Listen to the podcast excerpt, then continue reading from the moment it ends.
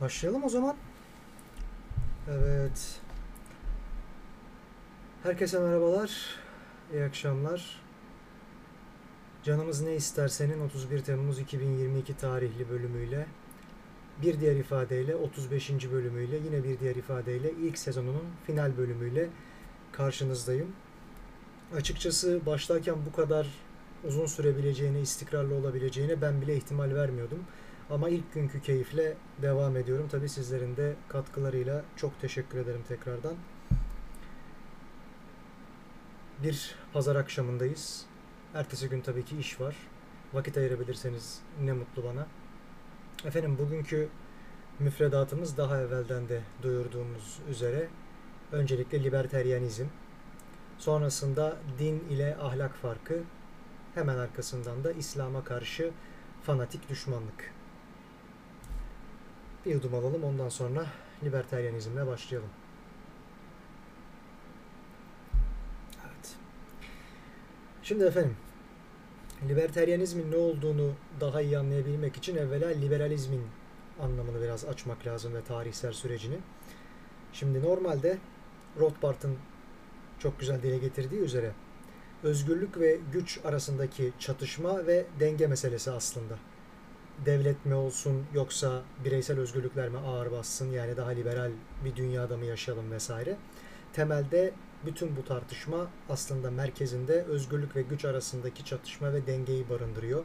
Bununla alakalı verilen kararlar bazen tahterevalli gibi devletçiliği indiriyor, liberalizmi çıkartıyor veya tam tersi liberalizmi indiriyor. Devletçilik yükselişe geçiyor vesaire.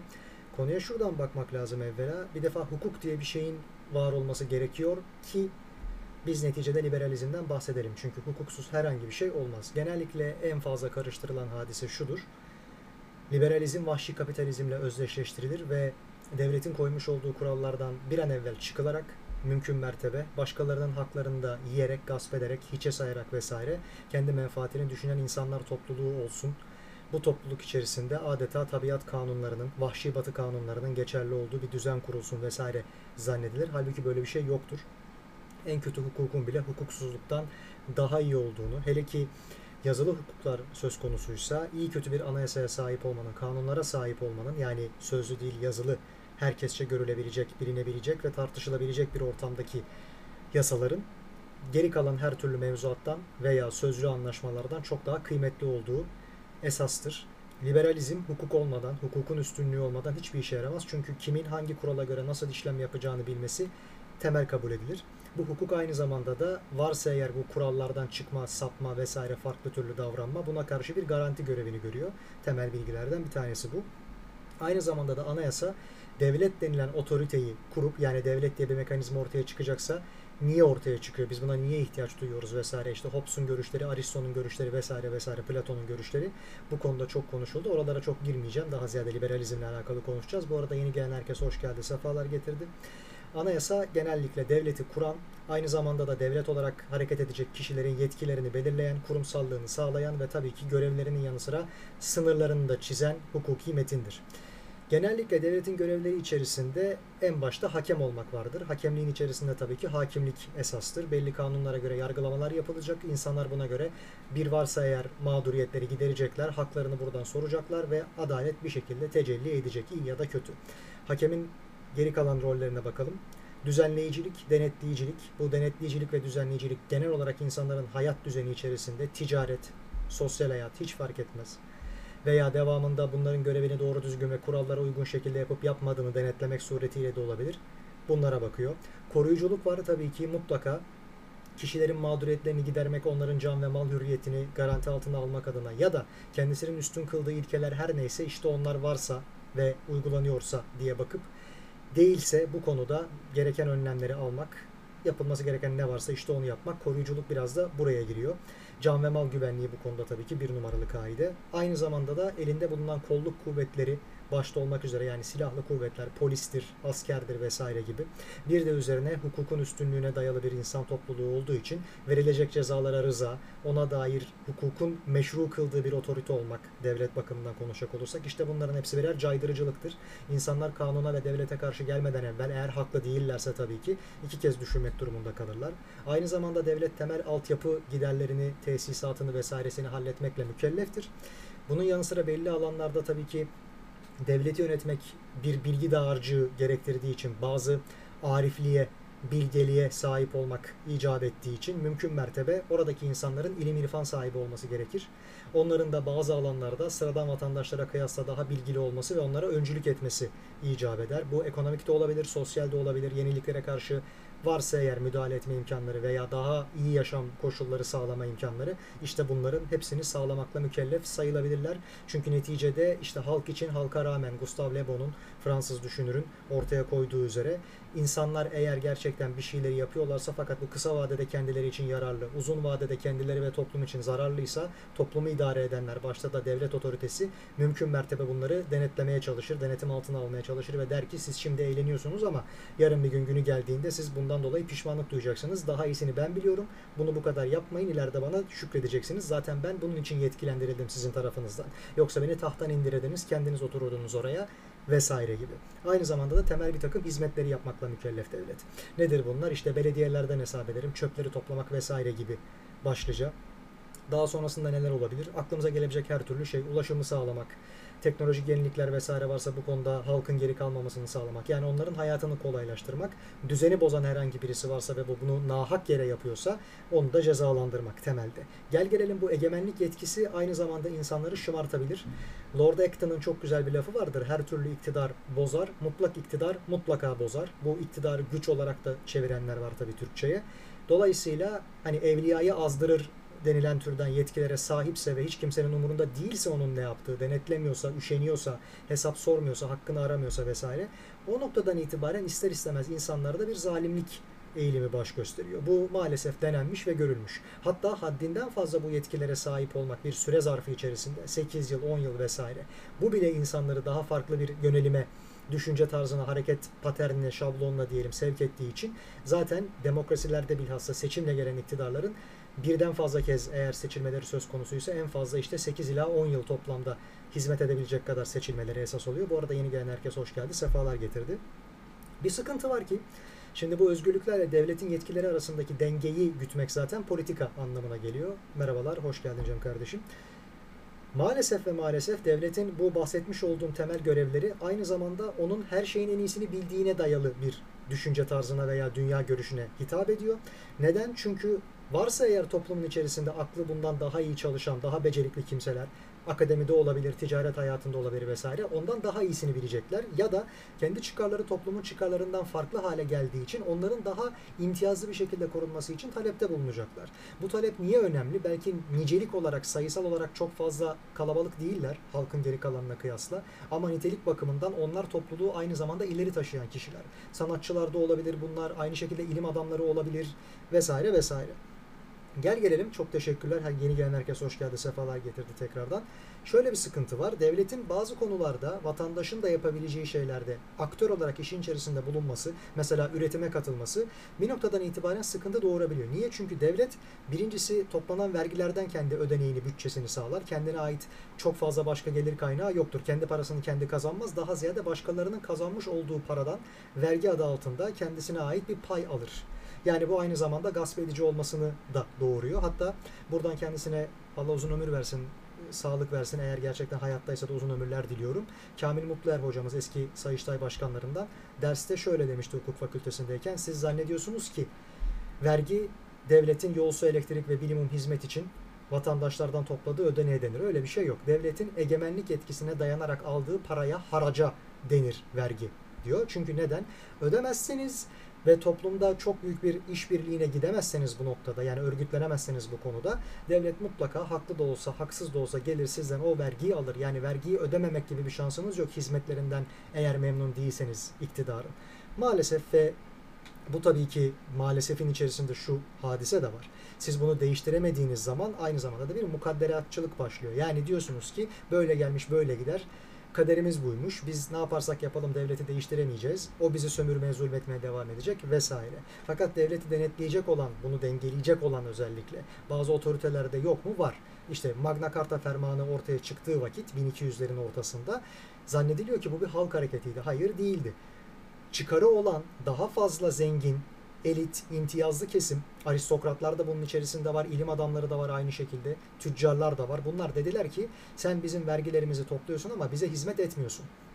Biz bu konuda kanaat önderi sayılırız, baskı grubu sayılırız. Çünkü biz insanlara istihdam sağlıyoruz, parayı biz kazanıyoruz, seni daha çok biz besliyoruz vergilerimizle. Senin bize hesap vermen lazım. Yoksa ordunu doyuracak kadar bile vergi vermeyiz sana, isyan ederiz. Ve isyan böyle başladı. Bu bir halk isyanı değildi. Halkı da istihdam eden iki tane gücün, yani özel sektör diyebileceğimiz zenginlerin, aristokrasinin, soyluların vesaire ve kraliyetin, hanedanın yani devletin bir açıkçası paylaşım savaşıydı. Devamında maalesef ve maalesef devletçilik adı altında böyle şeyler devam etti. Daha ziyade tembel olanların, az çalışıp çok fazla veya garanti maaş almak isteyenlerin tercihi devletçilik oldu. Bunun tabi devletçiliğin güzel yanları da var. Onlara da birazdan değineceğiz ama temelde eğer üretim zincirinin bir parçasıysa devlet yani bir başkasının ürettiği mesela bir bardağı hep de liberaller bardak örneğini verir. Bana da bu tesadüf mümkün oldu diyelim. Güzel bir şekilde imkan bulduk. Bu bardağı bir özel teşebbüs üretiyorsa ve 1 liraya üretiyorsa devlet bunu her türlü imkanlardan vesaire tasarruf ederek veya bunu bir şekilde sübvanse ederek diyelim yani masraflarını başka şekilde karşılamak suretiyle 50 kuruşa üretiyorsa kalitesi her ne olursa olsun vatandaş evvela gidip ucuzunu almak isteyecektir. Ha derse ki ben kaliteli olandan yanayım biraz daha fazla paraya kıyıp özel sektörün ürettiğini alabilir.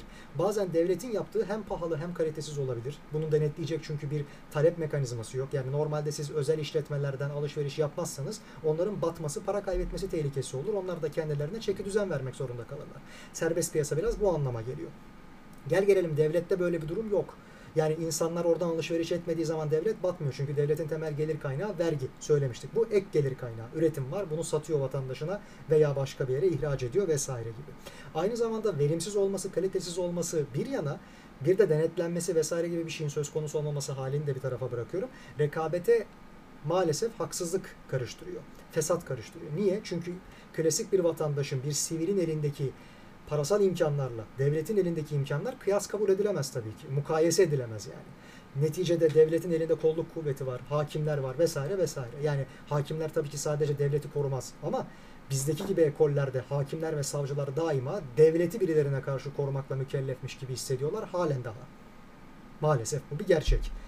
Dolayısıyla zannediliyor ki devlet sadece ve sadece kendisine ait kurumlarla kendisini korumak üzerine bir hayat sürer ve insanlar da bunun bedelini ödemekle mükelleftirler. Bunun karşılığında devlet de onlara emniyet sağlar. Varsa eğer dış ve iç tehlikeler bunlara karşı caydırıcılık sağlar. Hizmet etmese bile bir şekilde tekrardan bunu toplamayı başarır. Çok teşekkürler. Yeni gelen herkese hoş geldi. Sefalar getirdi. Şimdi üretirse bir şekilde topluma farklı bir faydası daha var. Üretmediğini varsayalım. Yani elini çekti ticaretten. Hizmet de etmediğini varsayalım. Yani çöpleri toplamadı, bize gereken her türlü hizmeti sunmadı, bu çöp örneğini çok rahat anlaşılabilmesi için veriyorum. Tabii ki bundan ibaret değil ama yani milli eğitim var, istihdam var, konut sahibi olunması vesairesi, açlık bunların hepsinin temini var. Devletin görevleri ve sorumlulukları çok çeşitli. Yani bu da ayrı bir meslek neticede. Bu tabii ki belli yüzyıllar boyunca doğmakla elde edilen bir ünvandı. Yani hanedan mensubuysanız, onlarla evleniyorsanız veya onların soyuna doyuyor, doğuyorsanız iktidarın bir parçası olabiliyordunuz. Aksi halde zaten işçisin sen işçi kal durumu söz konusuydu. Bu yüzden de hep sanki orası ayrı bir imtiyaz kitlesiymiş gibi zannedilir. Halbuki bu hani Allah kelam bir durum değil. Maalesef bunu ona dayandırmaya çalışanlar da oldu. Yani sadece dini önderler, her kimse işte onlar bunları tayin ederler. Bunun dışında kendisi kimse devletliğini ilan edemez. Devlet olmaya çalışamaz vesaire. Deterministik bir durum söz konusuydu. Uzatmayalım. Devletin hizmet hizmet de etmediğini, hadim devlet olmadığını, hakim ve zalim devlet olduğunu hesaba katalım. O noktadan itibaren hem vergiyi alacak hem kolluk kuvvetiyle eziyet edecek hem de adaletsizliğe yol açacak. Bunun eşkıyadan bir farkı kalmadı. Kaldı ki eşkıyaları cezalandırmak için mutlaka dengeleyici bir güç bulabilirsiniz. Çünkü hiçbir mafya o kadar büyük olamaz. Devletten büyük mafyayı falan hayal etmek çok mümkün değildir. İşbirlikçileri falan bir tarafa bırakıyorum. Çünkü kolluk kuvvetleri her zaman elindeki silah, ekipman ve kontenjan bakımından her türlü mafyadan çok daha güçlüdür. Gel gelelim devletin kendisinin mafya olduğu durumlara baktığımız vakit en büyük mafya olduğu zaman o noktadan itibaren insanların elinde elbette ki hiçbir yaşam ümidi bile kalmayacaktır. Bir çıkış imkanı kalmayacaktır.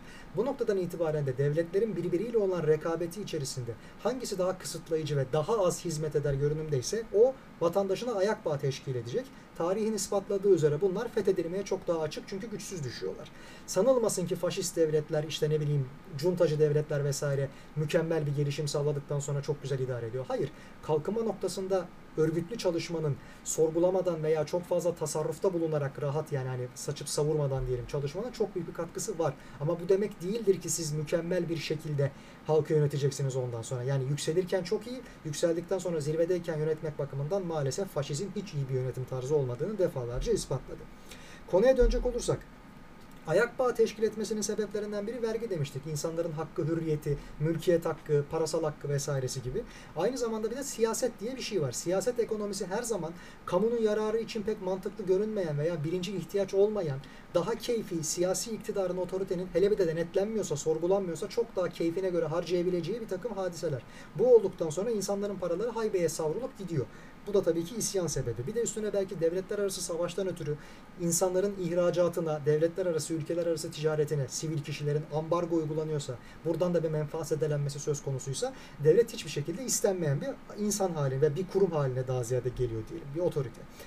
Fakat şöyle de bir durum söz konusu. Şimdi biz neticede mülkiyetin esas olduğunu kabul ediyoruz özellikle liberalizm içerisinde. Bu mülkiyet iki tür. Birincisi kişinin kendi bedeni, hayatı, şahsiyeti, benliği üzerindeki mülkiyet. Bu mutlak mülkiyet. Bu sorgulanamaz ve teslim alınamaz. Aksi halde zaten özgür olunmaz, köle olunur. İkincisi de mal elde etme hürriyeti. Yani tasarruf. Bunu alma, satma, kullanma, işleme vesaire vesaire. Bunun üzerinde gerekli her türlü değişikliği yapma. Bundaki tek yetkilinin kişi olması, ilgili hak sahibi kişi. Ha mülkiyet her zaman adaletli bir şekilde mi elde edilir?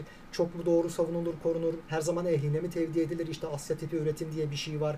En iyi üretecek olan kişiye tahsis ediliyor. Bizdeki dirilik çiftlikleri vesaire gibi, tımar sistemi gibi vesaire. Bunlar çok süre gelmiş olan tartışmalar. Biz sadece işin özüne odaklanalım. Mülkiyetin içerisinde aynı zamanda tabii ki para var. Para varsa da ticaret var. Çünkü para parayla büyür. Ticaret yapmak esastır. Bu Trumpa'dan başladı, takastan başladı. Sonrasında ortak bir değişim aracı ortaya çıktı. Para. Bu paranın çeşitli formları var. Banknotu var, değerli madenleri var vesaire. Fakat burada şu var. Ticaretin içerisinde kabul ediliyor ki özellikle liberteryen teoristler, liberalistler tarafından, liberaller tarafından.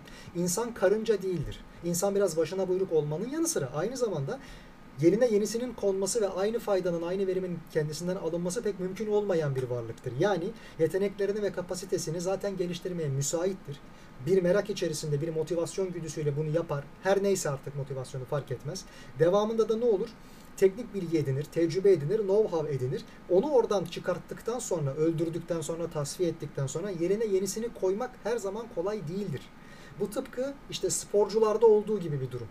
Yani adi basit işçinin yerine yenisini bulmak kolay olabilir. Dışarıda onun gibi binlercesi vardır. Karakteri değişir ama yaptığı iş sabit kalır. Yaptığı iş burada önemli. Diğerinde sporculardan hesap edelim. En kaliteli forvetinizi sattığınızda, en iyi skorerinizi basketbolda sattığınızda oyun kurucunuzu yerine yenisini aldığınızda aynı birebir verimi alamazsınız. Çünkü hepsi birbirinden farklı yeteneklere sahip, farklı tarzlara sahip vesaire.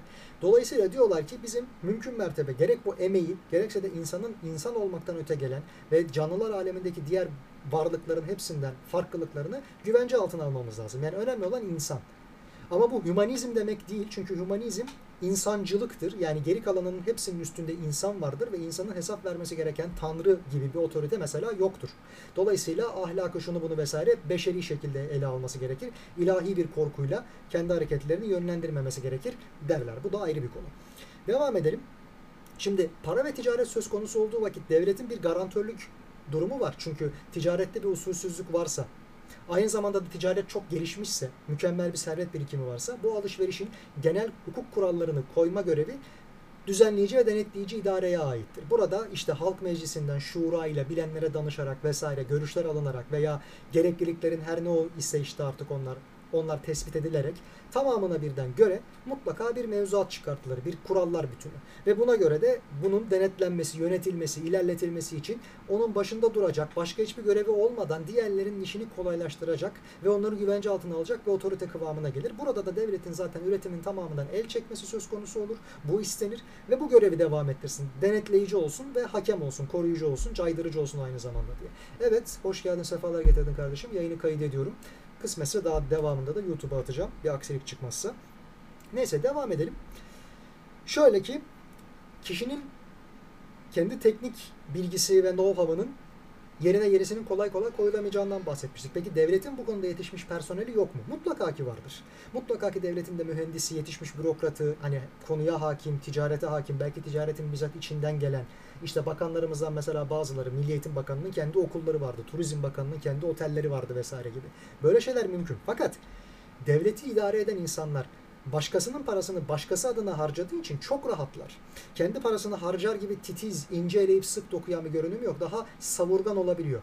Burçin abi hoş geldiniz, sefalar getirdiniz.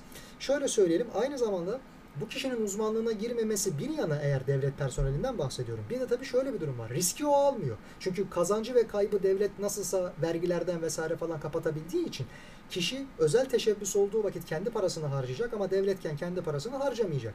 Devletse risk almıyor. Devlet Planlama Teşkilatımızın mesela bizim sıkıntılarından bir tanesi de buydu. Çünkü orada planlar yapılıyor. Fizibilite çalışması gözetilmiyor. Zarar mıdır, daha faydalısı bir yerde mümkün müdür vesaire fark etmeksizin yapılıyor. Elde edilen zarardan dolayı memur sorumlu tutulamıyor.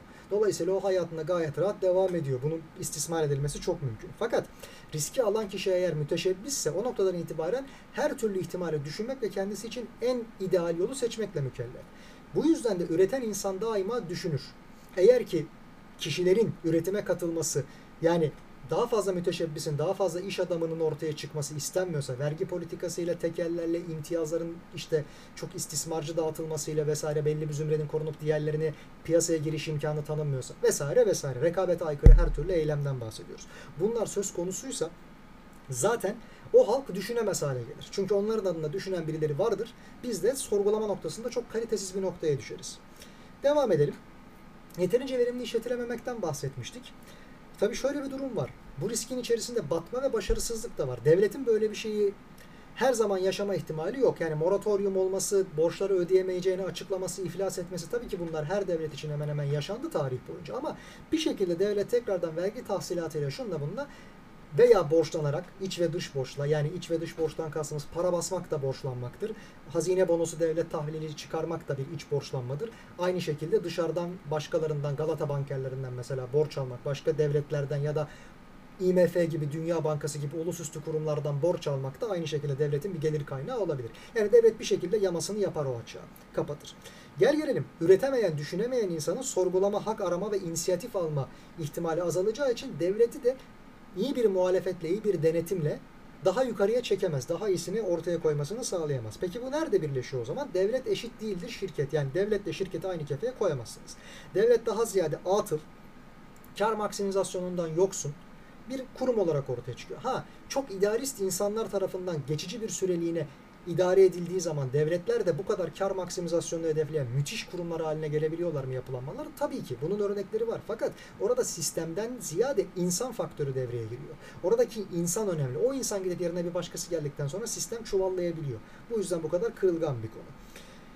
Gel gelelim bu dengenin şaşması halinde işte devlet haddinden fazla baskıcı ve kısıtlayıcı oluyor veya tekellere, kartellere, başkalarının giriş imkanının tanınmayacağı sektörlerde yapılanmalara çok fazla ortam sağlıyor mümkün mertebe yani maalesef. Diğer tarafta ise şirketlerin ise bir sorumsuzluğu var. Duyarsızlığı var. Çünkü şirket evvela kendisini ya da kendi bünyesindeki çalışanlarını düşünmekle mükellef. Fakat devletin ki bütün bir devlete, bütün bir ülkeye, bütün bir vatandaş topluluğuna karşı. Yani bunun içerisinde devletin tek sorumluluğu o ilgili tüccara veya onun çalışanlarına karşı değil, o zümreye karşı değil. Toplumun tamamına karşı ödevleri var. Bunun içerisinde milli eğitim var, milli olmak var, sosyal olmak var, hakların savunması, sigortalar, sağlık vesaire, yer tahsisi, istihdam, barınma, her türlü şey, güvenlik, bu yüzden de harcamaları bir şirketin harcamalarıyla bir tutulamaz. Yani şirketi iki tane güvenlik korurken mesela koskoca bir ülkeyi 200 bin 300 bin kişilik tam teçhizatlı ordunun koruması gerekiyor. Bilmem kaç milyon kişilik polis teşkilatının koruması gerekiyor vesaire. Dolayısıyla bu geçim sıkıntılarını vesaireyi bunların tamamında devlet düşünmek zorunda. Şirketlerin böyle bir duyarsızlığı olur. Çünkü hiçbir şekilde umurlarında değil. Onları bağlayan bir şey yok. Sorumlulukları dahiline girmiyor. Bu yüzden de kendilerini bağlamayan ve sonunda hesabını vermeyecekleri bir konu olduğu için bu yani insanların refahı anlamında o noktadan itibaren de bir kısıtlayıcı ideolojiye veya otoriteye ihtiyaç duyulur. Çünkü derler ki siz sadece kendinizi düşünüyorsunuz oysa bu ülkede bütün bir toplum yaşıyor. Onların tamamının menfaatleriyle sizinkinin arasında iyi kötü bir denge kurulması lazım. Onları yok sayamazsınız. Diğeri der ki bana ne benim derdim değil ama derdi olmak zorunda. Çünkü yalnız başınıza yaşamıyorsunuz. Sosyal bir hayat yaşıyor insan denen varlık. Bu yüzden de ortaya şöyle bir durum çıkıyor. Biz kişisel özgürlükleri ve bireyin bir şeyleri daha fazla idare etmesine mi pay vereceğiz yoksa devletin daha fazla bir şeyleri nasıl söyler artık hakim olmasına ve idare etmesine mi pay vereceğiz? Bunu mu tercih edeceğiz? Liberalistler için, liberaller için, liberteryenler için veya fark etmez aslen devlet deccalla özdeşleştirilir. Dini de bir kavram olarak. Vatikan'ın da bunda tabii ki çok büyük bir payı var. Onu da söyleyelim. Şu da hesaba katılmalı. Genellikle liberaller konuyu sadece iktisat üzerinden inceliyor. Halbuki siyasetle iktisat bölünmez bir bütün. Aynı zamanda Mises ve Rothbard gibi teorisyenler diyorlar ki insan psikolojisini göz önünde bulundurmak esastır. Piyasalar sabit bir sistem üzerinden değil, hesaplayıcılıkla değil daha ziyade belirsizlikle yürür. Yani insan irrasyonel bir varlık olduğu için esasen mantığından çok mantıksızlıkla, daha doğrusu başkalarına mantıklı değilmiş, ortak mantığa makul bir şekilde hizmet etmiyormuş gibi görünen kararlarla yaşarlar. Kendi keyfine, kendi ihtiyaçlarına, düşünce tarzına vesaireye göre. Hal böyleyken de biz o psikolojiyi bir şekilde göz önünde bulundurmalıyız. Sadece ve sadece dost doğrucu, akılcı, olması gereken her neyse sadece ona saplanıp kalarak ve hiçbir pay tanımayarak diyelim. Yani zayiat, eğitim zayiatı veya göze alınabilecek olan bir kayıp. Bunların hiçbirini göze almadan ilerlersek eğer o noktadan itibaren biz insanları başka türlü bir kefeye koymuş oluruz. Bu böyle devam etmez. Niye piyasalar inişte çöküşte vesaire? Çünkü ekonominin bağlı olduğu çok fazla parametre var. Bunlardan bir tanesi tabii ki güven, bir diğeri emniyet, bir diğeri hukuk üstünlüğü yani bir şekilde sizin yatırımlarınızın güvencesi ve devamlılığı. Bunun için umut olması lazım. Bunların tamamı içinde devletin üstüne düşen bu görevleri yerine getirmesi lazım. Ama iyi hoş da siz devlete bu kadar fazla kısıtlayıcı bir rol, daha doğrusu kısıtlanmış bir rol çok pardon bahşederseniz niye hiç kimse devlet olmak istesin? Herhangi bir insanın devlette görev alması için ne gibi bir sebep olabilir? Prestiji yok, yaptığı bir iş yok, ortalama bir bekçilikten ibaret yaptığı hadise veya denetleyicilikten ibaret. Kendisinin herhangi bir uzmanlık edilmesine gerek yok, geliştirmesine gerek yok vesaire vesaire. Arka plan gerçek bu arada benim kütüphanemi görüyorsunuz. Neyse konuyu dağıtmayayım. Ez cümle bu noktadan itibaren devlette görev almak isteyecek veya herhangi bir şekilde seçimle iş başına gelmek isteyecek olanların da bir motivasyonu kalmaz. Ben niye insanların angaryasına ayak işini yapmak için bu kadar sıkıcı bir iş için ben buraya seçileyim der. İnsanlara hizmet etmek istiyorum der. Fakat devletin hizmet etme alanlarını kısıtlarsanız onların da bir şekilde kendi egosunu beslemesini engellersiniz. Kendilerini değerli hissetmezler, güçlü hissetmezler. Bunun içerisinde devlet personelinde hakimler de var. Hakim kendini güçlü hissetmezse neler oluyor görüyoruz. Başkalarının gücüne tapar hale geliyor. Ya da daha beteri hakime çok fazla güç verdiğiniz zaman ona itiraz etme imkanınız da kalmıyor. Daha beter keyfi davranabiliyor. Bu yüzden de bir dengeleme olması şart. Bütün bu parametreler sebebiyle. Tabii ki şirketlerin devlet olma sorumluluğu bulunmadığı için Ömer Lütfü Mete merhum üstadın lafıyla devlet etme sanatını da birilerinin gerçekleştirmesi lazım. Onların da tabii ki kendilerine bir pay çıkarması lazım. Bu bir dengede devam etmeli. Fakat bunların ikisinin işbirliğine gitme ihtimali yok mu? Tabii ki var. Şimdi liberteryenler, liberaller için öncelikli olan konu nedir? Haklar yerel ölçekte serbest piyasayla korunacak. Yani insan ihtiyaçlarına göre bir akışa bırakılacak. Elbette ki doğru yapanın ödülü, yanlış yapanın cezası kurallarla belirlenmiş olacak ve bu kurallar takip edilecek işlemler yapılırken. Cezalar da aynı şekilde verilecek ve devlet dediğimiz otorite bu cezalara, bu kurallara bağlı kalınarak bir şekilde verecek. Ödülü de aynı şekilde sunacak vesaire. Uluslararası ölçekte peki haklar nasıl korunacak? O da serbest piyasaya dayalı bir saldırmazlık prensibiyle, centilmenlik anlaşmasıyla olacak. Yani devletler ticaretle zenginleşmeyi sürdürdükten kelli zaten birbirleriyle savaşmazlar deniyor. Halbuki böyle bir şey yok. Daha fazlasına sahip olmak için kural kitap vesaire tanımaz. Kuralı aşacak kadar gücü yetkiyi kendisinde buluyorsa ona zaten ses çıkartacak, itiraz edecek birisini de karşısında bulamaz ve oh ne ala memleket geçinir gider. Bu tıpkı uluslararası hukukta örnek verelim şu an mesela NATO. NATO birisine karşı kendi kurallarına uymasa veya Birleşmiş Milletler ona kim cezayı kesebilir? Kimse kesemez. Dolayısıyla kendi kuralı olsa bile kendi işine gelmeyen kurala niye uysun? Aynen öyle. Dolayısıyla maalesef ve maalesef uluslararası ölçekteki bir saldırmazlık paktı hayali çok da gerçekçi değil. Bunun belli oranda uygulandığını, belli oranda yaşandığını görüyoruz. Uluslararası ticaret dünyayı yönlendiren başat etmen. Siyaset de buna göre belirleniyor vesaire falan. Podcast de gelecek. Evet aynı anda ses kaydı da alıyorum onu da söyleyeyim. Mesela Franklin Roosevelt kendi ülkesini kalkındırdıktan sonra Aynısını 2. Dünya Savaşı'nın ardından bütün dünyaya yaymaya çalıştı ekonomik sistem olarak. IMF'in, Dünya Bankası'nın, Birleşmiş Milletler'in vesairenin kurulmasının temel sebebi aslında buydu. Fakat kendisi öldükten sonra bunları gerçekleştiremedi. Tam tersine Churchill onunla bu konuda çok çatışan bir liderdi. Bunu İngiliz sömürü modelinin bir parçası haline gelecek şekilde yapılandırdı ve maalesef daha kapsamlı, daha gelişmiş şekilde sömürmenin bir aracı haline geldi. Yani karşılıksız kredi yerine uzun vadeli geri dönüşü olan krediler verilmesi, hibe altyapı kalkındırmaları yerine tam tersine bunun mutlaka bir imtiyazla vesaireyle şunda bunda karşılığının olması gibi hadiseler mevcut ve tabii ki bu gelişim veya yatırım her neyse onun idaresi devlete tek başına bırakılmıyor. Mutlaka dışarıdan daha üst bir otoritenin denetlemesi söz konusu. Bu da devletlerin egemenlik etkisini elinden alan bir hadise bir yerde. Peki az evvel bahsettiğimiz konuya geri dönersek geniş ufuklu bir lider olduğunu varsayalım. Özel sermayeyle, özel sektörle devlet işbirliği yapamaz mı? Yapabilir tabii ki. Bunun daha evvel örnekleri var. Kamu özel işbirliği var. Verimli olabildiği sürece, peşkeş çekilmediği sürece. Özelleştirmeler var hakeza aynı şekilde.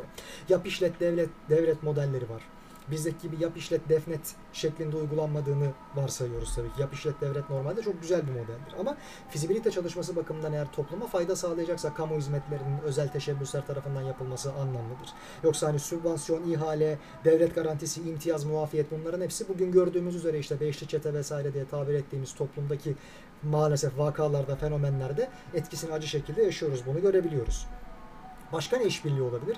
Roosevelt'ten bahsetmiştik. 29 buhranından sonra Roosevelt 33'te New Deal, yeni mutabakat veya yeni düzen. Yeni düzen daha doğrusu onun amcası Theodore Roosevelt'in açıkladığı programda bu daha yeni mutabakat kapsamına giriyor.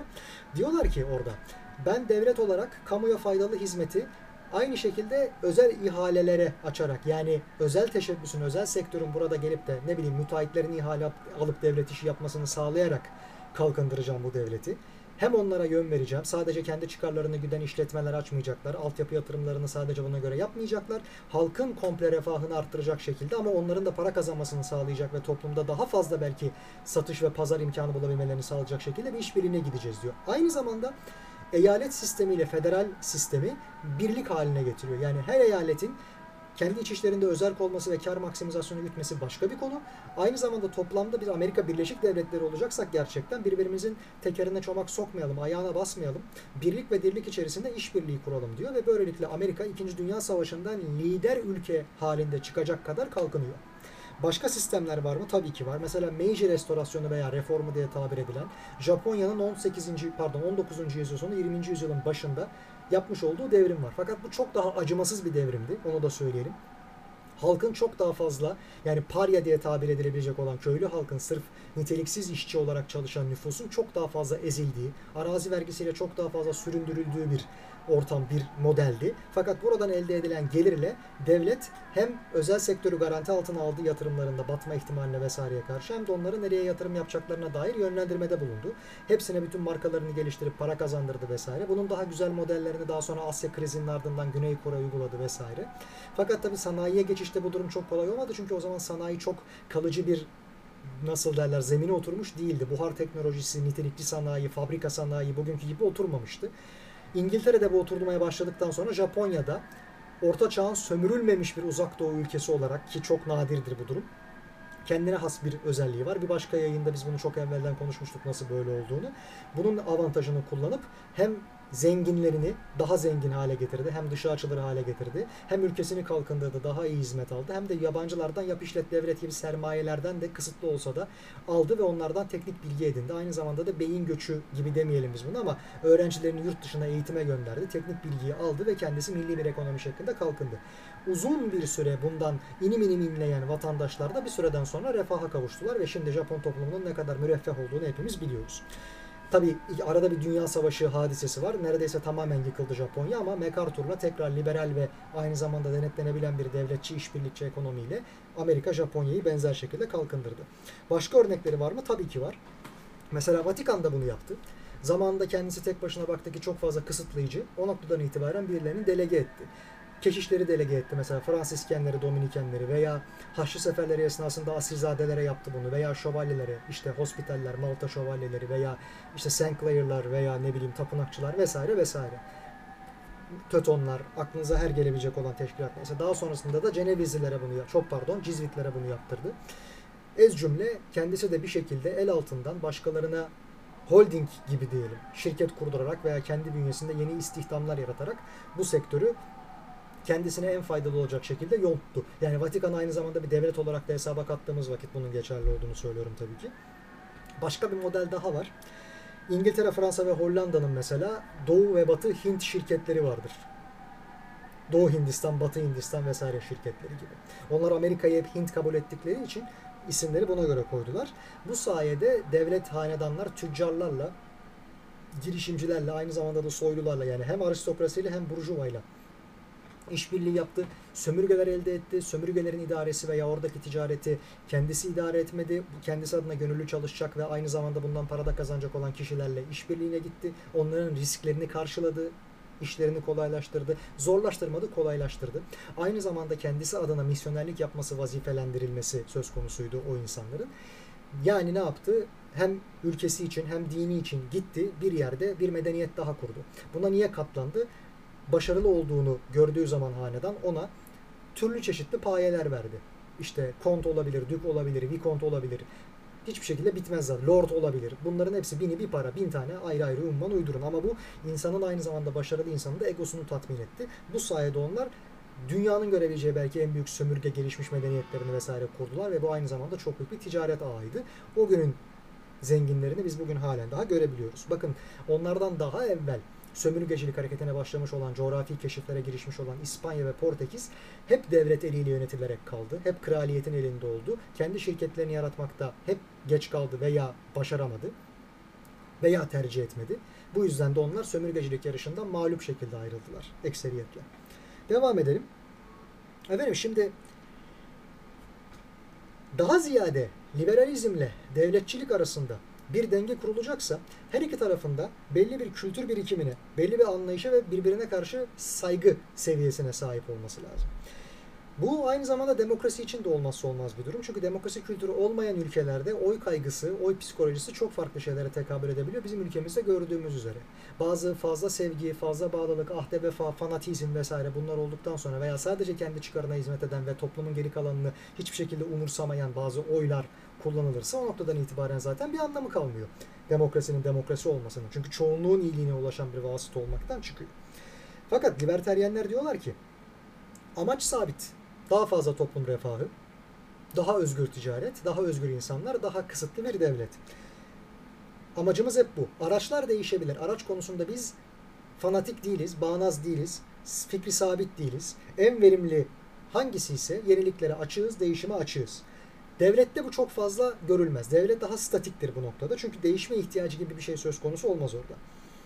Ekseriyetle yani mağlup olunmadıkça, devlet işgal edilmedikçe, çökmedikçe vesaire vesaire epey bir kompanse etme payı tanındığı için kendilerine. Yani devletin batması çok daha uzun sürebilir bir şirketin batmasına kıyasla. Şöyle de bir durum var tabii ki. Biz neticede kişilerin kendilerini geliştirmesinin toplum refahını arttıracağını söylüyoruz ama bu konuda en çok konuşabilecek isimlerden bir tanesi Adam Smith. Ulusların Zenginliği kitabında kendisi devletin ekonomiden mümkün mertebe dışlanmasını, müdahale etmemesini, küçülmesini savunuyor. Aynı zamanda da diyor ki bırakınız yapsınlar, bırakınız etsinler. Lözefer dediğimiz hadise. Bu tabii ki hukuk çerçevesinde yani başkasının hakkını gasp ederek vesaire değil. Ama savunduğu motto şu. Diyor ki her kimse, her birey, her kişi kendi menfaatini geliştirmek adına kendisini geliştirirse, kendisine yatırım yaparsa bu noktadan itibaren daha müreffeh hale gelir. Toplumun tamamı bireysel olarak bunu yaparsa totalde toplum da daha yukarıda, daha müreffeh bir hale gelecektir. Şimdi bu maalesef sanıldığı gibi teoride konuşulduğu gibi olmuyor pratiğe geçildiği vakit. Niye? Çünkü bazı insanlar diğerlerinin kendisi kadar müreffeh olmasını istemiyor. Kendisi kadar başarılı, zengin, güçlü vesaire olmasını istemiyor. Bu sadece parasal bakımlardan değil, sosyal bakımlardan da. Yani mesela evlenmek istediği birisi var. Onunla bir başkası da evlenmek istiyor. E ben kendimi en iyi şekilde geliştirmek açısından bakacak olursam onunla evlenmeliyim. O da aynı şekilde onunla evlenmeli. Fakat birimize nasip olacak bu iş. Ya birbirimizi öldüreceğiz bu noktada ki toplum gelişmiş olmuyor böyle olunca. Daha ziyade öldürmeden devam etmek üzerine kuruluydu hani. Ya da ikincisi ne yapacağız biz? Bir tanesinden bir tanesi daha galip gelecek ve biz buna katlanacağız ve geride kalanın daha üstün olduğu inancıyla onun haklarını korumaya devam edeceğiz. Adam Smith'in açmazı da bu olarak ortaya çıktı. John Stuart Mill ve Jeremy Bentham'ın da şöyle bir ilkesi var. Diyorlar ki çoğunluğun iyiliği esastır. Fakat bu çoğunluğun nasıl tespit edildiği her zaman insanların çok tasvip edeceği bir formül değil. Bunu ikinci konuda din ahlak farkında tekrardan konuşacağız. O yüzden şimdi çok fazla açmıyorum. Böyle bir takım görüşler tabii ki söz konusu. Devamında şunu konuşmak lazım. Eğer ki biz sınırsız insan ihtiyacını sınırlı kaynaklarla karşılamak istiyorsak ki ekonominin zaten temeli bu. Bir model geliştirmeliyiz. Bu modelin içerisinde kimin ihtiyacının ne kadar olduğunu, kimin neyle doyacağını, insanın biriktirme ihtiyacını nasıl ve ne kadar tatmin edeceği bilinmez, değişebilir. Bu noktada duyarsızlar, bireyciler, dayanışmaya pek elverişli olmayanlar veya dayanışsalar bile birilerinin kötülüğü uğruna kartel kurmak için dayanışanlar, beşli çete vesaire olaylarında olduğu gibi ve insanlar arasında bir hiyerarşi güdenler yani şirketler diyelim tembel ve gaspçı olan, statikocu olan, acımasız olan devletle çatışıyor. Hangisi daha münasip? O kadarına zaman ve şartlar veya kendileri arasındaki mücadele karar veriyor. Mesela Ayn Rand gibi birisi çıkıyor diyor ki zenginler azizdir. Çünkü bir şekilde onlar başarmışlardır. Kendilerini gerçekleştirmişlerdir, kurtarmışlardır kendilerini, zengin olmuşlardır. Bu yüzden de kutsanmaları gerekir. Onlar örnek alınmalıdır. İyi hoş da bunun haksız rekabetle elde edilmiş olması da mümkün. Yani amaç araç dengesi bu noktada gözetilmiyor.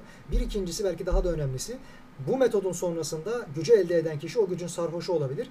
Kapitalizmden ziyade vahşi kapitalizme, kuralsızlığa, bir vahşi batı düzenine kayabilir. Bu da tabii ki maalesef dengelenmesi gereken bir hadise.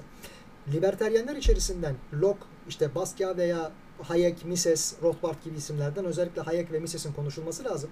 1930'larda devletçilik bütün dünyada yükselirken şirketlerin kurmuş olduğu parasal düzen hemen hemen bütün ülkelerde felaketi bir beraberinde getirmişken ve dünya savaşları neticede çoğunlukla silah şirketlerini veya bundan nemalanan şirketleri besleyip büyütüp zenginleştirip devletleri, ulus devletleri veya milli devletleri diyelim yerin dibine batırmışken, insanlara zulmetmişken bu konuda devletçiliğin yükselmesi de tabii ki şaşırtıcı değildi. O noktada bile Hayek'le Mises liberalizmi savunmuş insanlar.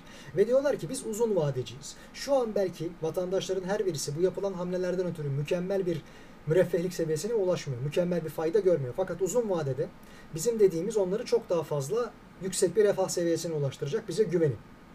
Tabii İkinci Dünya Savaşı'ndan sonra özellikle ortada bir ayrım var. Avrupa'daki liberalizmle Amerika'daki liberalizm birbirinden fark gözetiyor. Tarihsel gelişim bakımından da. Çünkü Amerika'nın kuruluş şartları farklı, geçirdiği evreler farklı. Avrupa'nınki farklı. Avrupa'daki liberalizmler özellikle de İngiliz liberaller diyorlar ki bizim zaten kafi miktarda sömürgemiz var bizim vatandaşımıza asli olarak bizim topraklarımızda yaşayan vatandaşlara tıpkı Roma hukukunda veya Helen hukukunda olduğu gibi res mancipi res nec mancipi asli Roma vatandaşları asli olmayan Roma vatandaşları. Hür olmayanlar hür olanlar köleler vesaire vesaire. Bu ayrım gözetildiği vakit bizim ülke satımızda yaşayanlar ana yurdumuzda İngiltere'nin adasında mesela Büyük Britanya'da Fransa'nın aynı şekilde kendi kıta sahanlığı içerisinde yaşayanlar esas vatandaşlardır, önceliklilerdir. Biz onlara bir ayrıcalık yaşatmalıyız ki sanayi devrimindeyiz madem. Diğer ülkelerin vatandaşlarına kıyasla veya köle olanlara, sömürgeleştirilmiş yerlerde çalışılan, çalışanlara kıyasla kendilerini değerli hissetsinler. Bizi de burada ayakta tutan güç olsunlar. Biz iktidarımızı onların meşruiyetine dayandıralım. Onlardan alalım meşruiyetimizi. Yani İsmet Paşa'nın dediği gibi senden yana olanlara bir şey vermelisin ki senden yana olmaya devam etsinler. Bir huzursuzluk çıkmasın. Bu yüzden de bilhassa sanayi devriminden sonra sendika, sendikal hareketler, işçilik, işçi hakları, tazminat, asgari ücret, emeklilik, sigorta, prim, mesai, çalışma koşulları, grev bu tarz kavramlar ortaya çıkıyor. Bunun devamında bakıyorlar ki biz bunu nasıl karşılayabiliyoruz? Zaten sömürgeleri o kadar güzel sömürüyoruz ki elimizde fazladan bir birikim, fazladan para var. Dolayısıyla birilerinin sosyal haklarını, sigorta gibi mesela karşılayabilecek kadar paramız var. Dengeleyebiliriz yani. Birilerini çok daha fazla ezerek diğerlerini daha üst plana çıkartabiliriz ve onlar da bizim asli unsurumuz olur. Ödeme gücümüz var. Demokrasinin de zaten oluşmasının temel sebebi bu. Birilerinin demokrasi içerisinde yaşayabilmesi için onların masraflarını gelir gider dengesinde bir başkalarını daha ucuza, yok pahasına çalıştırarak karşılamanız lazım ki kâra geçesiniz. Bu aynı şekilde işte sermayenin ödenmemiş emekten beslenmesi ve zenginleşmesi teorisinde olduğu gibi geçerli. İnsan hakları da bu noktada ortaya çıkıyor. Ezilenlerin insan haklarını hiç kimse kale almıyor. Neden? Çünkü onlar ezilmek zorunda ki birileri daha iyi yaşayabilsinler, daha eşit yaşayabilsinler. Peki bu noktada bir adalet var mı? Yok. Bu özel sektörde de böyle, kamuda da böyle. Yani devlet de böyle davranabiliyor. Aynı şekilde liberaller de böyle davranabiliyor. Peki sosyalizmin bu noktada arttığından bahsettik. Yani liberallerin kendi ülke vatandaşlarını sömürgelerdekine kıyasla kayırması ihtiyacı üzerinden çıkan bir durum bu. Almanya'da 1871'de 2. Reich'te yani imparatorluk ilan edildikten sonra Bismarck kendi sömürgelerindeki Almanya'nın vatandaşlara baktığı zaman diyor ki biz de evet kendi ülkemizde işte Max Weber'in vesaire anlattığı gibi borsadan faydalanan şudur budur daha fazla gelişmesi mümkün asli unsurumuzu farklı bir yere koyalım. Çünkü Deutschland über alles diyoruz. Almanya, Alman Birliği esastır diyoruz. Diğerleri belki 5-10 tane krallığın, düklüğün vesaire falan bir araya gelmesinden oluşuyor. Biz bin tane neredeyse irili ufaklı kontluğun, düklüğün vesaire bir araya gelmesiyle oluşuyoruz. Aynı zamanda çok iki, büyük iki tane ekolü temsil ediyoruz. Prusya, Kuzey ekolü, Protestanlık ve aynı zamanda da güneyde Habsburglar var. Katolikler.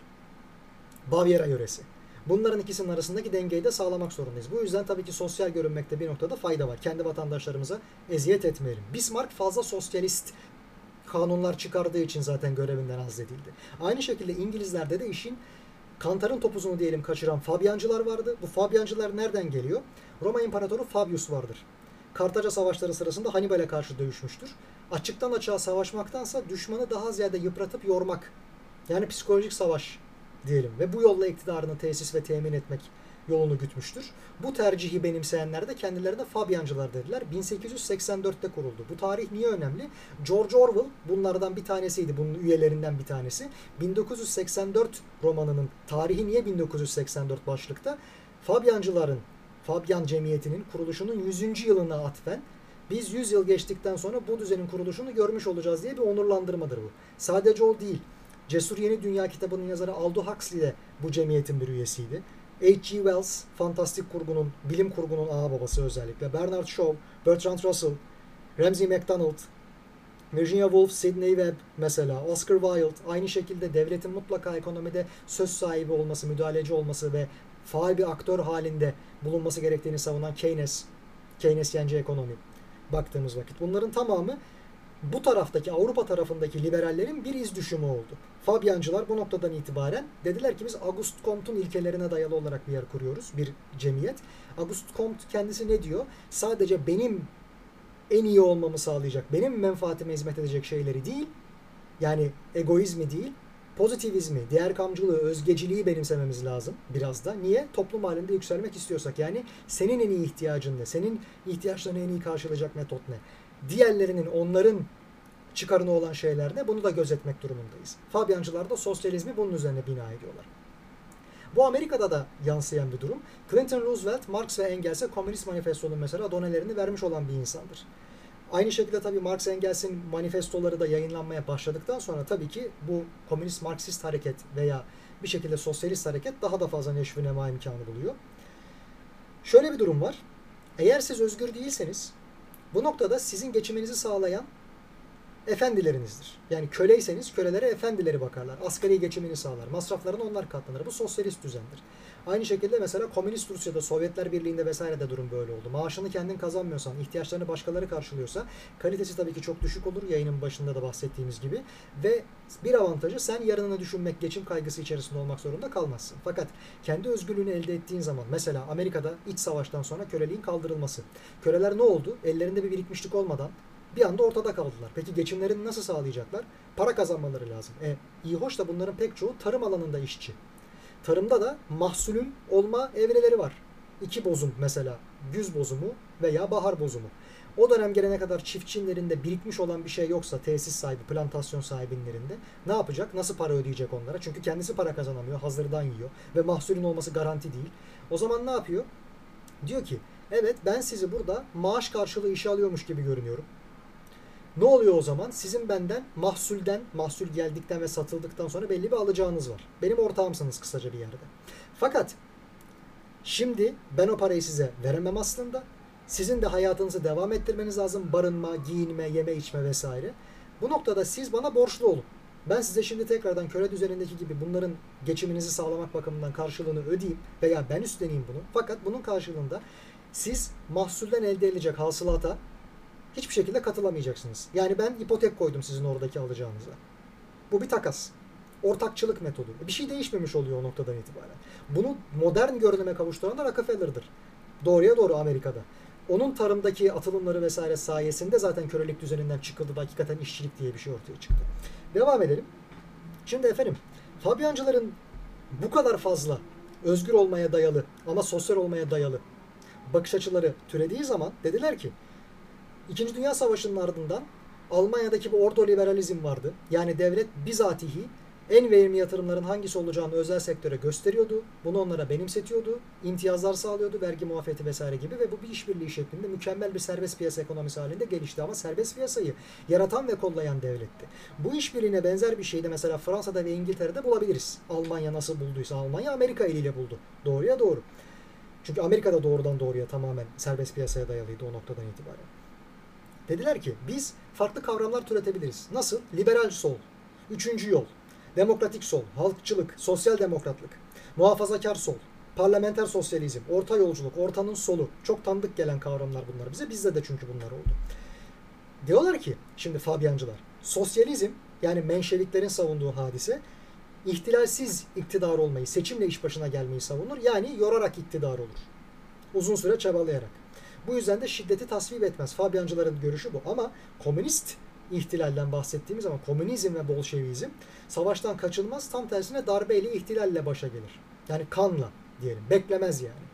Yaptım olacaklar. Şimdi bu çok dengeleyici bir durum mu baktığınız zaman? Amerikan liberalleri dediler ki ya Avrupa'da artık liberaller bunlarsa, bunlara liberal deniyorsa biz onlardan farklıyız. Biz artık kendimizi liberal kabul edemeyiz. Biz onlarla karıştırmayın. O zaman biz kendimize nasıl bir isim benimseyeceğiz? Biz kendimize liberteryen diyelim. Yani biz asıl radikal demeyelim ama temeldeki, reformcu, en baştaki liberalleriz. Bunun da artık günümüzdeki adı liberteryen. Ve kendileri de mesela nasıl ki Avrupa liberalleri yani şu an liberal diye tasvir edilen insanlar bir Keynesyen ekonomi modeli geliştirdiler. Aynı şekilde liberteryenler de Milton Friedman'ın ekonomik anlayışını benimsediler. O da tamamen Adam Smith'e benzer şekilde devletin mümkün mertebe ele tek çekmesini istiyor ekonomide. Dolayısıyla bunların tamamı kendi içerisinde yepyeni bir sürece girdi. Onlar liberalse biz artık başka bir şeyiz dediler Amerika'dakiler ve kendi isimlerini liberteryen olarak koydular.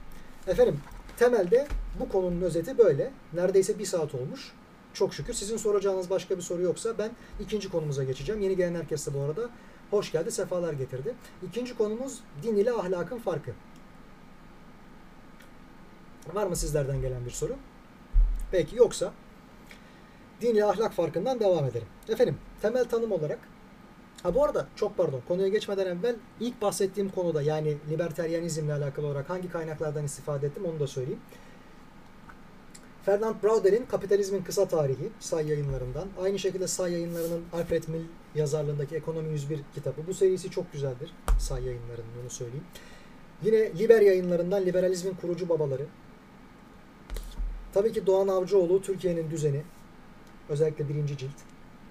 Yine benzer şekilde Runik kitabın Runik Bilgi serisinin 4 numarası Christian Kleinschmidt'in Modern Ekonominin Tarihi isimli eseri. Okunması çok kolay. Çok hesaplı güzel eserlerdir. Tavsiye ederim. Daha detaylı bilgileri burada bulabilirsiniz. İkinci konumuz için de din ile ahlak farkını konuşurken de kaynaklarımız neler olacak hemen onu gösterelim. Gene say yayınları Peter Archer Dinler Tarihi 101 Emil Durkheim Pinhan yayınları Ahlak ve Toplum Aynı şekilde gene say yayınları Brian Boone'un Etik 101 isimli eseri. Şimdi efendim din insan hayatının sıradan değerleri yani iyi kötü farkı. Bir de bunun üzerinde ahiret inancına da sahip olunduğu için din içerisinde. Üstün insani değerler neler? Yani biz insanı olduğundan daha iyi hale nasıl getiririz? Sadece iyi olanı yapmak yetmez. Gelişmek açısından ilahi emri vesaire veya ilahi doğru varsa beşeri doğrunun da önüne çıkar. Bu noktada iyinin de iyisini hesaplamak zorundadır. Biz bunu böyle öneriyoruz diyor. Ahlaksa insani değerlerden açıkçası müteşekkil. Diyor ki davranış açısından iyi, güzel, arzu edilebilir olan her neyse ahlak onu savunur. Onun peşindedir. Bu tabii ki yaşamın manevi, sosyal, bireysel, maddi, kamusal yani toplumsal hepsinin bir bütün olduğunu hesaba katarsak tamamını birden ilgilendiriyor. Her iki kategori birden. Ahlakın içerisinde tabii ki faydacılar var. Daha evvel bahsetmiş olduğumuz ilk konuda. Benton'la Mill, Diyorlar ki efendim çoğunluğun iyiliği esastır. Şimdi çoğunluğun iyiliği evvela niceliksel yani sayısal üstünlük. Niye bu böyle? Normalde kısıtlı bir zümre daha nitelikli olmasından mütevellit daha geniş bir zümreye kıyasla daha kıymetli olabilir. Yerine yenisinin konması daha zor olabilir. Mesela yönetici kadro. Ama diyorlar ki evvela biz o topluluğun içerisinde şu anki mevcut yöneticilerden mesela daha iyisini yapacak birisi var mı yok mu tek tek ölçüp bilemeyiz. Dolayısıyla kalabalık insan toplumunu kurtarmak, onların iyiliği için çalışmak, kısıtlı bir zümrenin iyiliği için çalışmaktan daha kıymetlidir. Tabi bunun içerisinde şöyle bir durum var. Devletin büyük olması için kendisine nüfus lazım. Nüfus demek iş gücü demek, vergi demek. Bu yüzden de kalabalığı kurtarmak hepsinden daha önemli. Onların iyiliğini düşünmek. İkincisi çoğunluğun iyiliği niteliksel. Eğer iki tane zümre birbirine eşit sayıdaysa bu noktadan itibaren niteliği nicelikten üstün tutabiliriz. Yani kaliteyi, sıfatları, şunu bunu vesaireyi üstünlük, aslık ilişkisi içerisinde sayıdan, basit sayıdan daha üstün tutabiliriz diyor. Üçüncü kategori insan hayvan canlı hiyerarşisi. İnsanın hazları ve tatminleri hayvanlarınkine kıyasla çok daha sofistikedir, çok daha kalite içerir, çok daha derinliklidir. Bu yüzden insan diğer diğer varlıklardan daha kıymetlidir. Humanizmin de ufak bir parçası bu. Dördüncüsü de insanlar arası hiyerarşi. Bu açıkçası ilk iki kategorinin bir birleşimi. Onu da söyleyelim. Şimdi efendim Kant'ın da Durkheim'ın da bu konuda söylemleri var. Kant özellikle mesela şundan bahsediyor. Kategorik zorunluluk mu, nominal zorunluluk mu? Yani durumun halin icabına göre siz bazı konularda fire verebilir misiniz, esneklik gösterebilir misiniz? Yoksa bazı konularda ne olursa olsun iyi ve kötü birbirinden tamamen ayrıksı ve belirgin mi? Siyahla beyaz kadar. Önemli olan konular bunlar. Şimdi ahlak iyi kötü yargısını, doğru yanlış yargısını bu ikiliyi hep düşünüyor.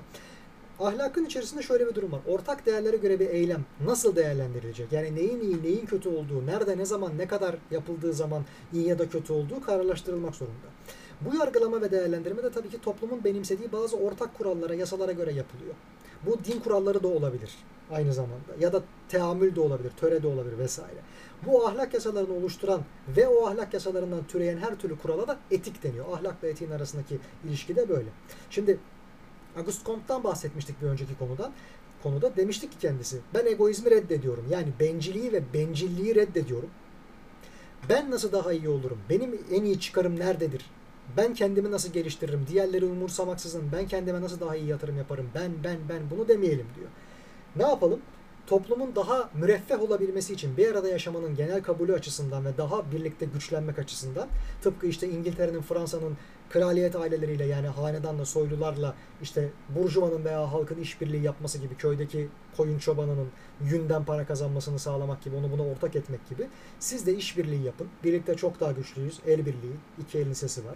Madem öyle biz de pozitivizm diye bir şey ortaya çıkartalım. Olması gereken ideal. Yani sen nasıl daha iyi olursun? Onun iyiliği önemli. Diğeri için en iyisi hangisi? Bunları da hesaba katalım. Empati kuralım. O zaman da bu altruizme yani değer kamcılığa, diğer bir isimle özgeciliğe tekabül ediyor.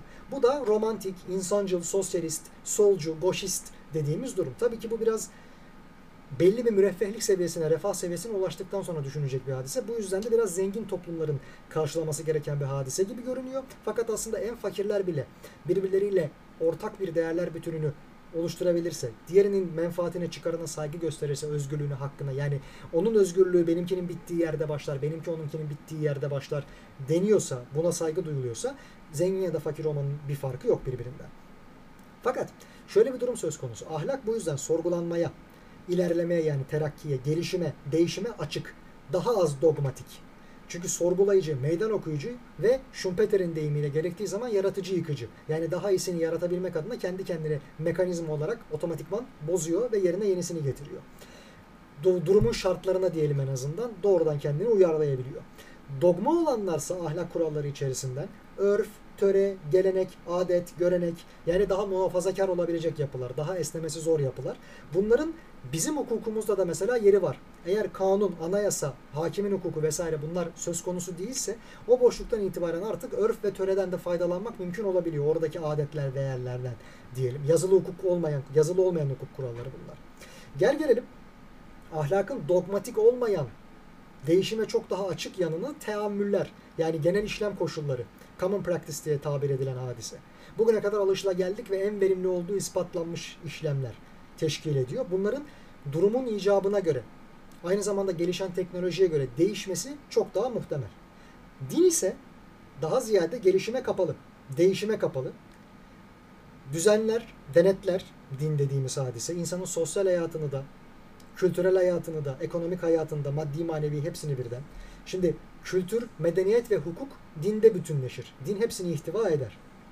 Fakat nas dediğimiz hadise yani değişmez bir kural varsa Allah kelam mı bu dediğimiz hadisede olduğu gibi efendim bağnaz, biatçı, daha az sorgulayıcı bir toplum ortaya çıkartır. Çünkü sorgulamaya gerek yoktur. Çünkü soru sormanın bir anlamı yoktur. Cevap veren bir otorite çıkmayacaktır.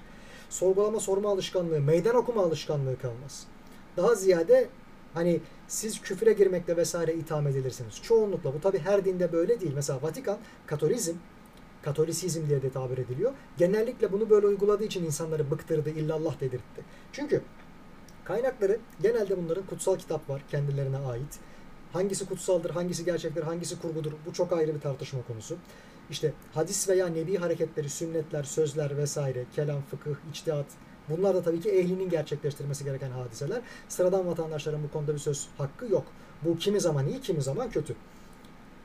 İslamsa böyle bir din değil aslen. İçtihat kapısı açık. Mesela teknolojik gelişmeler söz konusu olduğu vakit. Telefon, bilgisayar, internet, kök hücre, tüp bebek. Bunlar söz konusu olduğu vakit içtihat kapısı açık. Duruma göre işin ruhunu kavrayarak bir takım dini akidelere bağlı kalınarak bazı kararlar verilebilir. Gel gelelim. Hukuk demiştik ki din aynı zamanda hukuk, aynı zamanda kültür, aynı zamanda medeniyet, aynı zamanda da seks. Çünkü medeniyet seks olmadan olmaz. O olmadan kültür ortaya çıkmaz. O olmadan hukuk diye bir şeyden bahsetmemizin anlamı kalmaz. Çünkü nüfus oluşmayacaktır. O yüzden de dinin de tabii ki hitap ettiği kimse bu dünyaya ait bir şey olduğu için din insandır. İnsanın da bu tarz ihtiyaçlarının giderilmesi gerekir. Beka sorunu açısından da bu önemli. Bizde ise başkalaştırılmış ve kiliseleştirilmiş bir İslam tezahürü var maalesef. Aslında İslam soruyu cevapsız bırakmaz. Aslı, sürekli olarak akla hitap eden bir cevap bulur mümkün mertebe.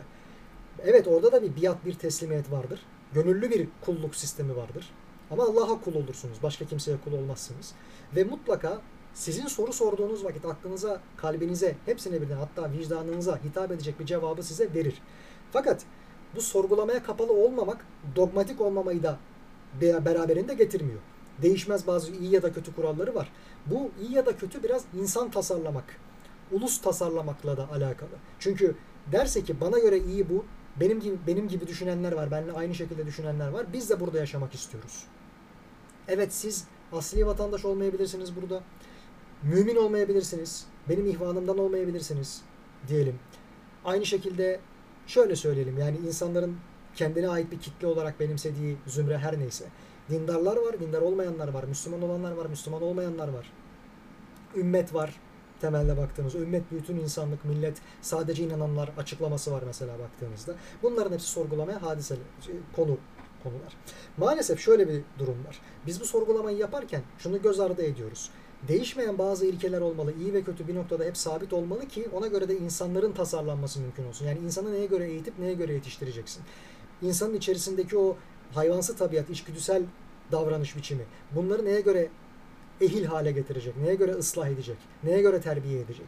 Bu kuralların bazıları da değişmemeli, gelişmemeli, sabit kalmalı ki bu bir silsile halinde devam etsin. Kuşaklar arası çatışma olmasın, nesiller arası çatışma. Aynı zamanda toplumun nerede, ne zaman, nasıl ve ne kadar neye uyacağı bilinsin. Durum bu. Fakat şöyle bir sıkıntı da var. Dinle kültür ve din ve ahlak iç içe olduğundan kelli. Ahlak kötüyü ve ayıbı bize gösteriyor bir yerde. İyiyi gösterdiği gibi. Bu daha beşeri bir durum. Cezasını da burada görüyor. O yüzden de daha ortalama bir cezası var. Kimi zaman uygulanıyor, kimi zaman uygulanmıyor diye biliniyor.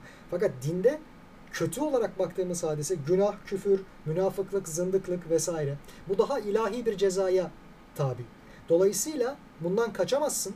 Ne olursa olsun burada olmasa bile ahirette bunun cezasını çekeceksin. Yani bir ahiret inancı var ve cezalandırılma ihtimali yüzde yüz olarak anlatılıyor. Dolayısıyla insanların korkuyla buradan devam etmesi de söz konusu. Bu korku insanlara neler yaptırmaz? Bu da başka bir konu. Dolayısıyla bunların iç içe olduğu bir sistemden bahsediyoruz. Din ile ahlakın arasındaki fark ve ilişki temelde böyle. Yeni gelen herkes hoş geldi, sefalar getirdi. Sizin soracağınız bir şey yoksa bugünkü son konumuza geçeceğim. İslam'a karşı fanatik düşmanlık.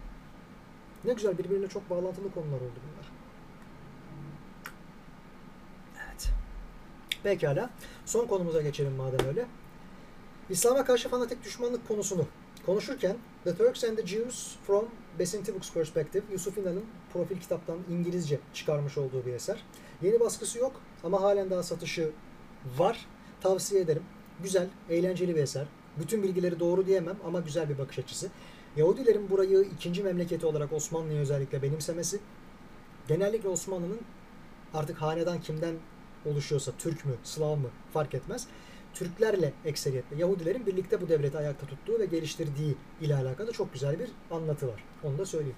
İkincisi İhsan Süreyya Sırman'ın Nasıl Sömürüldük isimli eseri. Gene kendisinin Osmanlı topraklarında İngiliz misyonerler ve Osmanlı topraklarında Amerikan misyonerler isimli kitapları da var. Onu da tavsiye edebilirim. Fakat benim bu konuda esas aldığım kitap Bernard Lewis'in Çatışan Kültürler isimli eseri. Gene profil kitaptan çıkmış olan. Tavsiye ederim. Okunması çok kolay eserler bunlar aynı zamanda. Ve bütçe dostu. Bu da tabii ki çok etkili. Şimdi efendim dinler diye bir şeyden bahsedebileceksek çünkü kimine göre tek din, hak din, İslam, geri kalanları kurgulanmış inanç, kimileri böyle düşünmüyor, fark etmez. Bu konuşacaklarımızda bazı ortak özelliklerden ve bazı farklılıklardan bahsederek konuya başlayacağım. İslam'ın ve Hristiyanlığın ortak yanları var mı? Var. Her ikisi de fetihçi, yayılmacı, sistematik, semavi diye tabir edilen belli bir kutsal kitaba dayalı tabii ki. İntisabı mümkün, herkese açık. Çıkmanın bir cezası var, evet. Fakat değilseniz ve bir başka dine giriyorsanız mesela ateistseniz, şamansanız, pagansanız vesaire hiç fark etmez. Siz eğer diyorsanız ki ben artık Müslüman oldum, olabiliyorsunuz söylemekle. Ben artık Hristiyan oldum, bunu söylemekle, niyet etmekle olabiliyorsunuz. Bunlar ortak noktaları. Hristiyanlığın ve Yahudiliğin de ortak noktaları var. Her ikisi de kurumsal, yani her ikisinde de ruhban sınıfı var açıkçası. Dogmatik, değişmeyen çok fazla şey var. Bilhassa Katoliklikte ve Ortodokslukta. Protestanlık bunu kırdığı için zaten bambaşka bir yere geldi. Daha özgürlükçü olduğu için. Bu yüzden de Amerika ve Avrupa'nın çok büyük bir bölümü protestan olan kısımları liberalleşti. Onu da söyleyelim. Güzel bir ilişki kurmuş olalım buradan. Aynı zamanda tabii ki Hristiyanlık ve Yahudilikte bir hiyerarşi var. Bizden olanlar bizden olmayanlara kıyasla daha üstündür şeklinde. İşte Gohim inancı var mesela aynı şekilde Yahudilikte. Yahudiliğinde tabii ki tamamı aynı şeye inanıyor değil. Safaratlar farklı, Aşkenazlar farklı, Karaylar eğer Yahudi kabul edilebiliyorsa halen daha onlar farklı vesaire vesaire. Ama iş bölümü var, kurumsallık var. Yani dini işleri bir taraf hallediyor, dünyevi işleri başka bir taraf hallediyor ve bunlar birbirine karışmıyor. Hakiki anlamda bir laisizm diye bir şey söz konusu olabilir. Yahudi ile İslam'ın, Yahudilikle İslam'ın arasında da ortak noktalar var. Her ikisinde de mesela ekonomik hükümler birbirine çok benzer şekilde. Mesela İslam'da faiz yoktur diye bir şey yok. Faiz var. Faizin oranı genellikle %10 ila 12 arasında. Bu fahiş olmasın daha fazla bir şeyi kazanarak sen haksız zenginleşme, sebepsiz zenginleşme dürtüsü var. Bu da tabii ki olumlu bir hadise. Temelde baktığımızda piyasanın şartları zaten %10-12 faizi aslında normal karşılıyor. Şu anda da salık verilen hadise bu. Yahudilikte de böyle bir durum var. Benzer çok fazla yapısı olduğu gibi ayrı şeyleri de var. Mesela İslam kurumsal değil. Aynı zamanda Yahudilikte de geçiş kapalı, intisap imkansız. Yani siz ben Yahudi olmak istiyorum dediğiniz zaman olamıyorsunuz. Bu soyla devam eden, kanla, evlilikle vesaireyle, aile kurmakla devam eden bir hadise ve annelikten geçiyor. Dolayısıyla siz ne yapabilirsiniz? Onlara soy olarak hısım akraba değilseniz, dayanmıyorsanız sempatizan olabilirsiniz. Siyonist olabilirsiniz mesela. Veya Semitist olabilirsiniz. Musevi olabilirsiniz aynı şekilde. Ama Yahudi olmanız mümkün değil. Böyle benzerlikler ve farklılıklar olduktan sonra şunu söyleyelim. Bu, bunların tamamı birden Bernard Lewis'in Çatışan Kültürler kitabında çok güzel bir şekilde ele alınmış durumda onu da söyleyeyim. Dış düşmanlı olarak baktığımızda her ikisinin de İslam'a düşman olacak bir yanı var mı? Yahudiliğin yokmuş gibi görünüyor temelde. Aslında Yahudiliğin kendi vatandaşları kendisinden olanlar ve ki bu soydan devam ettiği için kısıtlı bir zümre az evvel bahsettiğimiz üzere ona dair atfettiği bir takım genel hükümleri temelinde, özünde İslam bütün vatandaşlara soy bağı esası olmaksızın açıyor. Özünde diyorum. Çünkü her ikisinin de başkalaştırılmış hali maalesef bugün revaçta. Daha popüler. Bu dış düşman olarak aslında İslam'a karşı protestanlığın, Vatikan'ın yani Katolikliğin, aynı şekilde Ortodoksluğun daha fazla faaliyet göstereceği anlamına geliyor. Zamanında Yahudiliğe, Yahudiliğe karşı da Hristiyanlık çok fazla zulüm uyguladı. Çünkü niye? Onlar da diyorlar ki Hz. İsa çıktığı zaman bir Yahudiydi. Yahudiler de onlara Hz. İsa'ya ve havarilerine çok fazla zulüm uyguladılar. Yani bir savaş içerisindeydi bunlar. Fakat evangelistler türedikten sonra 20. yüzyılın, 21. yüzyılın çok pardon başında Amerika'da bilhassa dediler ki aslında eski ahitle yeni ahit yani İncil ile Tevrat birbirini bütünlüyor. Birini diğerine göre okumak lazım. Yani Tevrat esas, İncil'i Tevrat'a göre yorumlamak lazım. Armagedon diye bir şey olacak. Son, yok oluş, melhame-i kübra, kıyamet. Bu noktada da aslında eksik olan kısımları İncil'de Tevrat bize gösteriyor. Yani temelde Hristiyanlık diye bir şey, bilhassa da Katoliklik diye bir, Katoliklik diye bir şey kalmadı. Özünde. Kiliseye giden çok az insan kaldı. Avrupa'da da Amerika'da da. Protestanlardan bazıları buna devam ediyor ama evangelistler biraz daha fundamentalist yani kökten dinci. Daha fanatik topluluk. O yüzden Katolikliğe daha yakınlar. Bu noktada da diyorlar ki zaten hepsini birden Yahudiliğin çıkarına göre kullanmakta fayda var. Fakat bu Yahudilikte İslam'a düşman olan Yahudilik. Yani hepsi birlikte birbirine benziyor veya iyi geçiniyor diye birbiriyle dost olmak zorunda değil. İçerisinden çıkan farklı fraksiyonlar birbirine düşman oluyor mu? Oluyor. Bunun çok fazla yansımasını da gördük.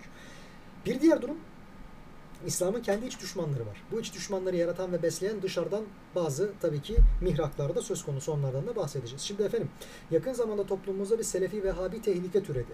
Çok daha fazla türedi. Bu Selefi Vehhabilik Suudi Arabistan başta olmak üzere Osmanlı'nın da orada Suudi ailesiyle başını yakmıştı. Suudi Arabistan gibi bir ülkenin zaten kurucu ilkesi sülalecek. Zaten Selefiler komple. Onların sülale çok kalabalık malumunuz. Fakat şunu bir hesaba katmak lazım. Selefilik, Vehhabilik neyi öğütlüyor? Şimdi efendim, Sünnilikte, Sünni İslam'da inanç mezhepleri ve fıkıh mezhepleri vardır. İnanç mezhepleri iki tanedir. Maturidi ve Eşari.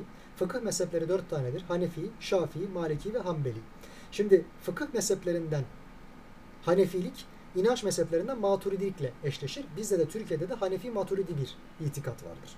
Atatürk'ün de Elmalılı Hamdi Yazır'a mesela Kur'an tefsiri yaptırdığı zaman öğütlediği şey şuydu. Türkler Hanefi Maturidi çizgide bir İslam anlayışıyla devam edecekler.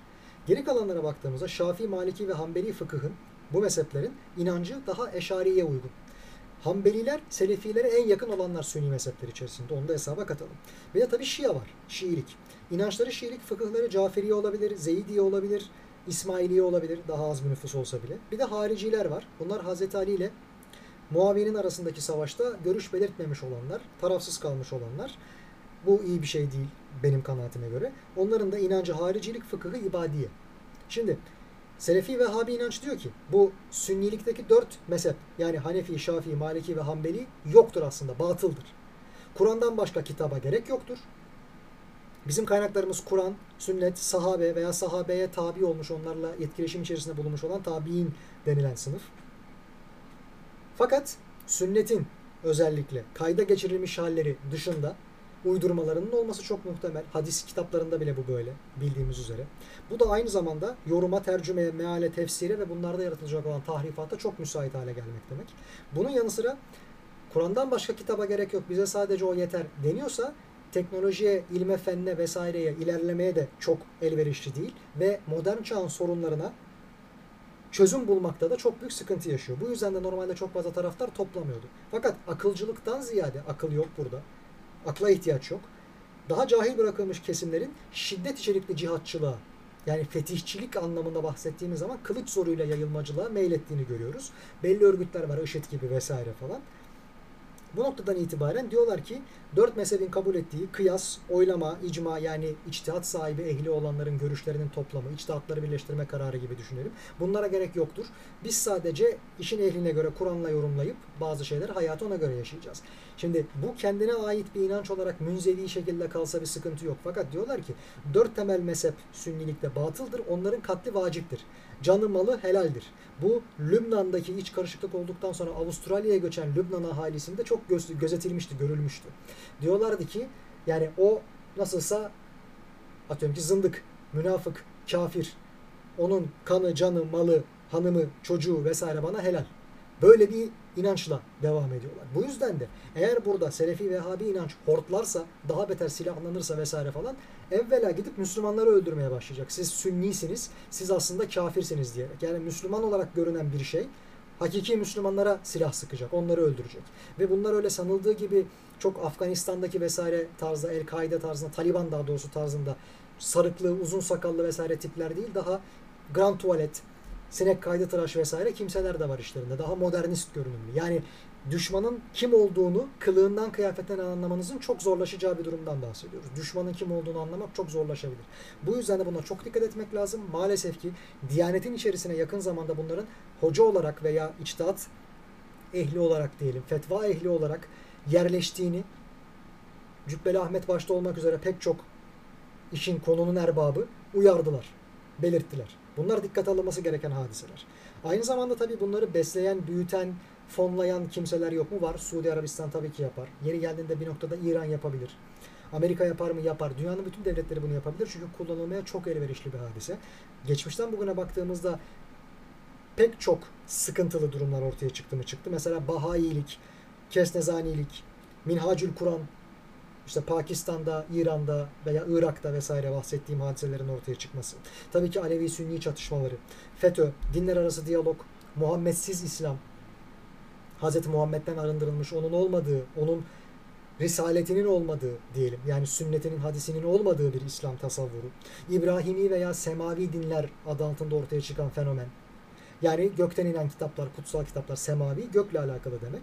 Bunların söz konusu olması, hepsinin ortak atası Hazreti İbrahim'dir diye, hepsinde aynı cennete gidilecek, hepsine inanan zaten mümindir, kafir yoktur işlerinde diyerek hepsini birbirine eklemleme ihtiyacı. Bu tabi mezhepler arası diyaloğun da bir tezahürü. Kutsal kitap bir tane midir, birden çok mudur?